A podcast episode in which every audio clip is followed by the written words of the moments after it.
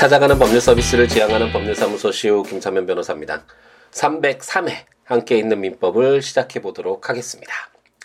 어, 제 취미 중에 하나가 이제 가끔가다 혼자 이게 술을 마시는 때가 있는데 혼술이라고 하죠 요즘엔 그래서 그때 이제 만화책을 보면서 이렇게 술 한 잔씩 하는 것이 예, 개인적인 취미라면 취미거든요. 근데 혼자 술 마실 때 이렇게 터치라는 예전 만화인데 혹시 보신 분이 계신지 모르겠네요. 저희 에, 나이 또래 제 나이 또래 분들은 그 해적판이라고 하죠. 예전에 과거에 500원짜리로 조그만 만화로 아 이게 오렌지 로드라는 제목으로 아마 해적판이 나왔었던 것 같은데 그 이후에는 이제 정말 좀, 어, 좀 좋은 이거 책으로 해서 이게 터치라는 원래 제목으로 이렇게 나온 것 같더라고요. 그래서 가끔가다 그 만화를 이렇게 핸드폰에 담아서 이렇게 보곤 하는데 아, 그 만화는 정말 계속 볼수록 벌써 뭐 수십 번, 수백 번을 본 것 같은데 볼 때마다 새로운 것을 가르쳐 주고 에, 정말 어렸을 때 에, 가지고 있었던 그 동심이랄까 순수함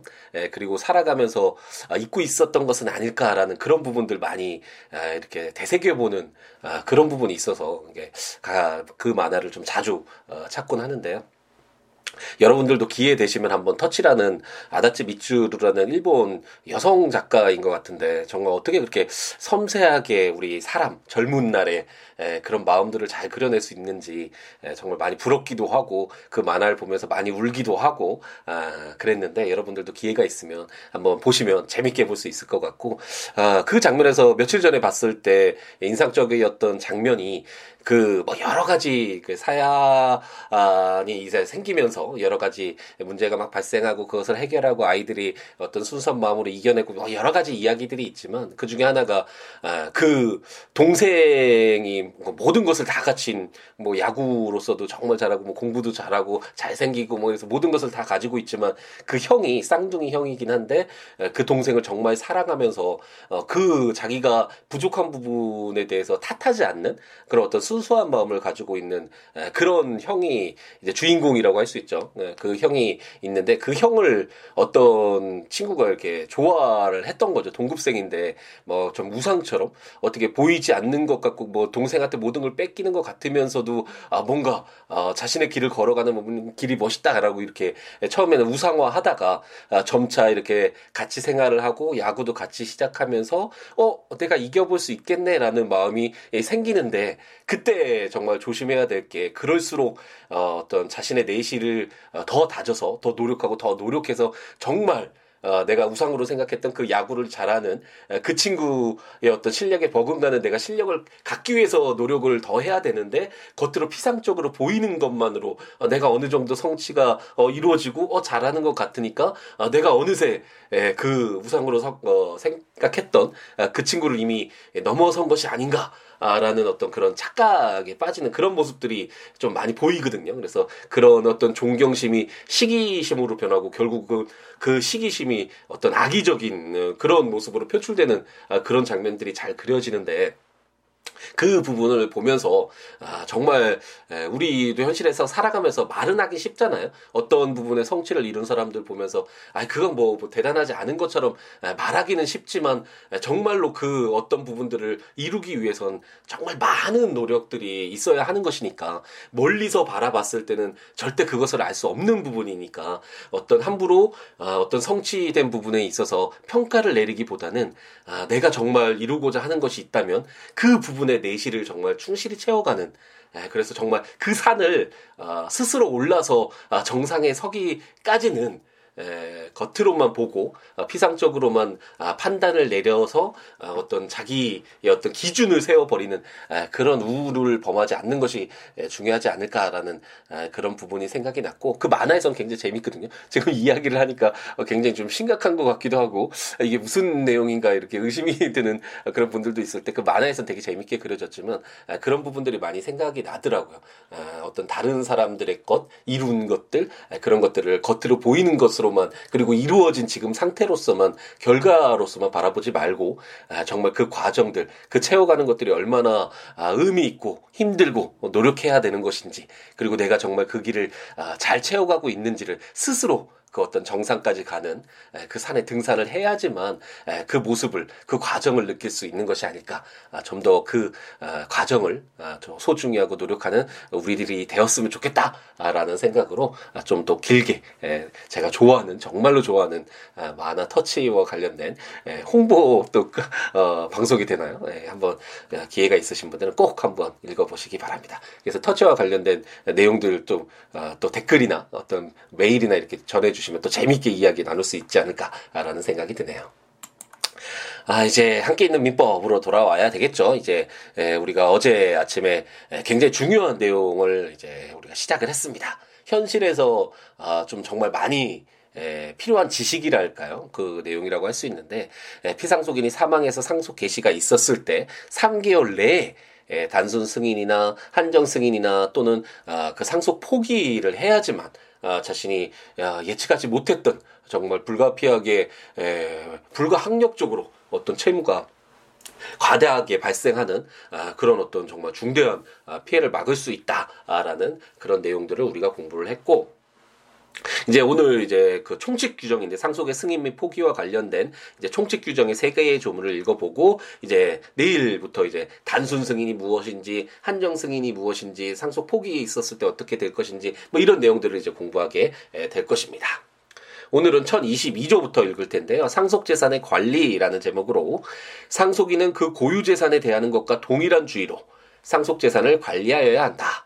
그러나 단순 승인 또는 포기한 때에는 그러하지 아니하다라고 규정을 해서 우리가 어, 천 음, 아, 998조의 2인가요? 그 조문을 읽으면서 아, 상속에 관한 비용이 발생할 수 있고 이거 장래 비용도 포함되고 나중에 상속 재산 관리할 때도 어, 이런 비용이 든다라고 설명을 드렸던 것 같은데 어쨌든 이게 상속과 관련돼서 이게 비용이 발생할 수 있잖아요. 그리고 어, 상속에 관련돼서 한정 승인을 하거나 이렇게 3개월 동안 시간이 있으니까 그 안에 상속 재산이 뭐 부패할 수 있는 그런 재산이 있을 수도 있잖아요. 그런 것들은 보관을 잘하거나 하거나 잘 관리를 해야 될 필요가 있겠죠. 근데 이런 데는 또 상속 재산을 관리하는 데는 아, 비용이 발생할 수 있잖아요. 아, 그렇기 때문에 그런 비용 부분을 어떻게 할 것인지 그리고 그 고, 어, 어떤 상속 재산에 대해서 어느 정도의 관리 의무를 부과 어, 부과할 것인지 이런 부분들이 문제가 될 수 있겠죠. 그랬을 때 1022조는 상속인은 그 고유 재산에 대한 것과 동일한 주의로 상속 재산을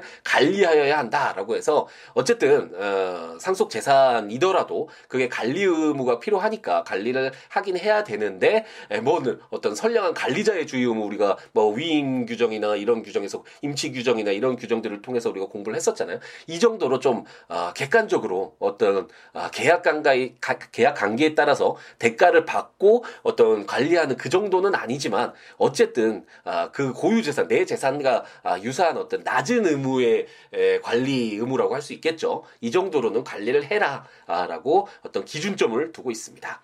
그래 하지만 뭐 단순 승인을 했다면 그건 자기 재산이니까 어, 관리가 필요 없겠죠. 그리고 상속 재산 포기했다면 그 사람은 이제 에, 상속인이 아니잖아요. 그 상속 재산과 아무런 상관없는 어 사람이니까 어그 어, 상속 재산에 대해서 어, 어떤 관리 의무를 부과하는 것이 의미가 없겠죠. 어, 그렇기 때문에 단서 규정에서는 단순 승인이나 또는 포기를 한 때에는 이런 어떤 관리 의무가 발생하지 않는다라고 어, 규정을 두고 있습니다.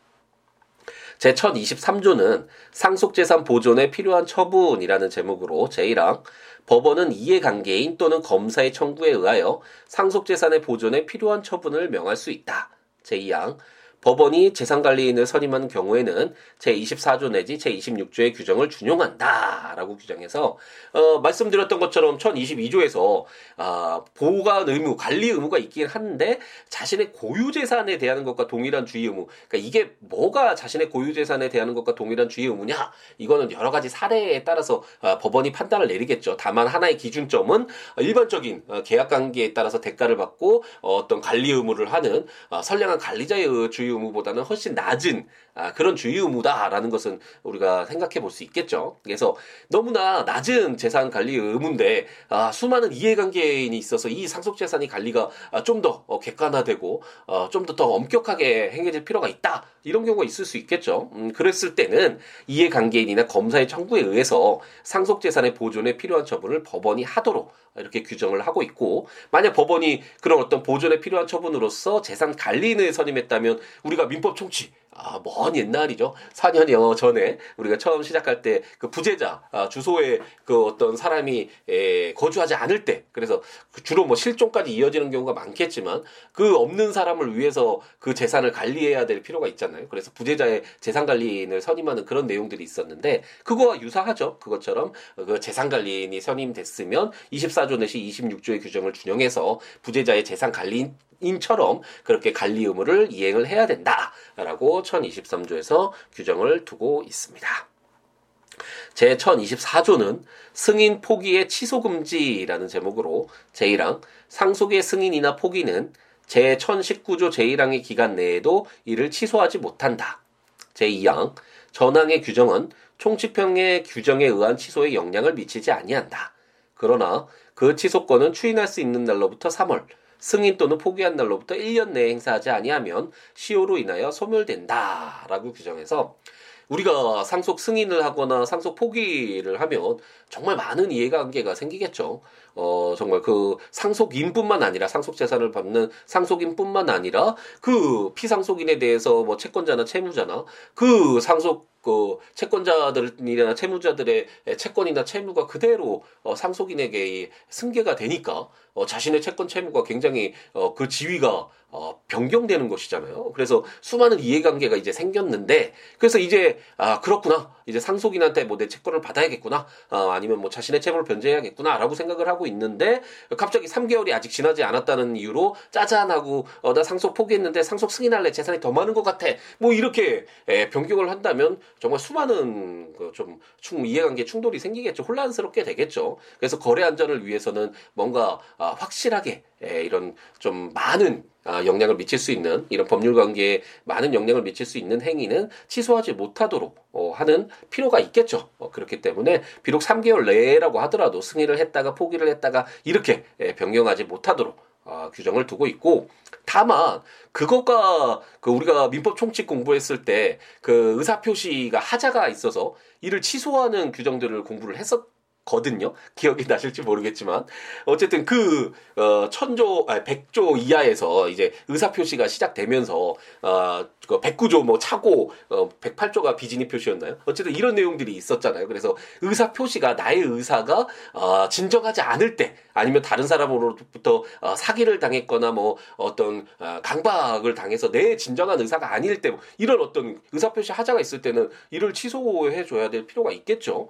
어, 그런 어떤 경우에 는 이것은 내가 어떤 생각이 바뀌어서 상속을 승인했다가 포기하는 것과는 다르죠. 이거는 거래 안전도 물론 중요하지만 그 어떤 본인의 에, 어떤 아, 보호도 어, 필요한 부분이기 때문에 에, 총칙병에 우리가 공부했던 4년여 전에 에, 하, 옛날 옛적에 공부했던 그 취소 총칙병의 규정에 의한 아, 취소에는 영향을 미치지 못해서 그 취소는 할 수 있는데 다만 아, 그렇다고 하더라도 아, 좀 오랜 기간 놔두면 거래 안전이라는 또 다른 이 커다란 측면에 혼란을 주게 되잖아요. 아, 그렇기 때문에 취소권이 있다고 하더라도 추인할 수 있는 날로부터 3월 승인 또는 포기한 날로부터 1년 내에 빨리 예, 행사를 해서 어, 이것만 바라보고 있는 불안정한 지위에 있는 에, 어떤 사람들 채권자나 채무자들에게 좀 더 명확한 아, 그런 어떤 아, 거래 안전을 보호하기 위한 아, 그런 규정을 제한을 아, 1024조에서 아, 규정을 단서 규정에서 이항의 단서 규정에서 아, 이렇게 두고 있다라고 생각을 하시면 되겠습니다. 우리가 민법 총칙을 아, 오래전에 배우긴 했는데 그때 배울 때는 아, 정말 많이 힘들었지만 그래도 그 내용을 이제 총칙 그래서 공통적으로 적용되는 내용 어, 이렇게 배우고 오니까 그 다음부터 읽을 때는 굉장히 수월한 부분이 있죠. 입법 기술적인 부분에 있어서도 어, 지금 전항행 규정은 총칙편의 규정에 의한 취소에 영향을 미치지 아니한다 이렇게 간단하게 딱 어, 이제 입법을 하면 되잖아요. 안 그러면 그 뭐 어떤 사기 강박에 의한 취소의 경우, 미성년자의 취소의 경우, 뭐 비진이 표시의 경우, 뭐 여러 가지 이런 어, 경우 총칙에 있었던 내용들이 예, 등장을 하겠죠. 어, 그렇기 때문에 에, 어떤 판택된 시스템을 추구하고 있는 아, 우리가 취하고 있는 우리 민법이 가지고 있는 장점이랄까요? 이런 총칙 규정을 두고 있는 처음에 공부할 때는 힘들지만 어느 정도 공부가 된 이후로는 아, 좀 깔끔하게 아, 이렇게 에, 우리가 이해하고 적용하고 서로 아, 이렇게 할 수 있는 그런 장점은 있다라는 설명을 뭐 4년 동안 수없이 많이 드렸죠. 우리 민법이 어떻게 에, 구성되어 있는지와 관련된 설명을 드리면서 아, 그런 내용들을 한번 참고로 또 한번 생각해서 아, 이렇게 적용 이용해 보면 또 재밌게 한번 읽을 수 있는 아, 기회가 되지 않을까라는 생각을 해봅니다. 총칙 규정도 나오곤 했었는데 오늘 아, 이런 조문들 한 번씩 찾아보면서 읽으면 아, 더 재밌고 어, 이해가 좀 쉽겠죠.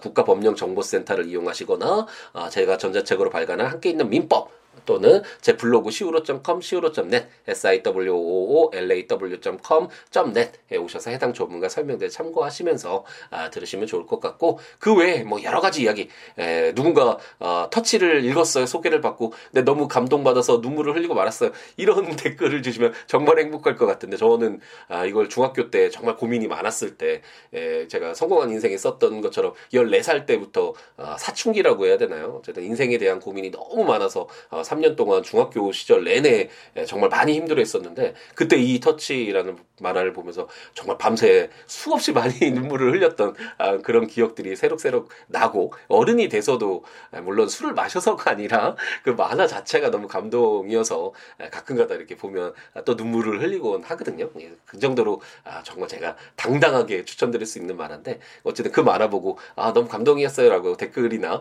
어떤 뭐그 연락을 주시면 아, 정말 행복 할 것 같은데요. 어쨌든 여러 가지 이야기 함께 나눴으면 아, 좋겠으니까요. 제 블로그 siwo.com, siwo.net 또는 siabooks.com, siabooks.com 어, 블로그나 또는 026959-9970 전화나 siwo 골뱅이 gmail.com 메일이나 트위터나 페이스북에 siwo에 오셔서 아, 여러 가지 이야기 함께 나누는 우리였으면 좋겠습니다. 이제 목요일 야, 이제 거의 또 일주일이 후반부로 가고 있죠. 처음 아, 월화수 잘 채우셨는지 모르겠는데 예, 아직 늦지 않았죠. 일주일을 평가하기에는 아직 많은 시간이 우리에게 주어졌으니까 아, 다시 되돌아오지 않을 이 소중한 시간들 행복하게 열정 가득하게 채우는 우리였으면 좋겠습니다. 오늘 하루도 행복 가득하게 채우시기 바랍니다. 감사합니다.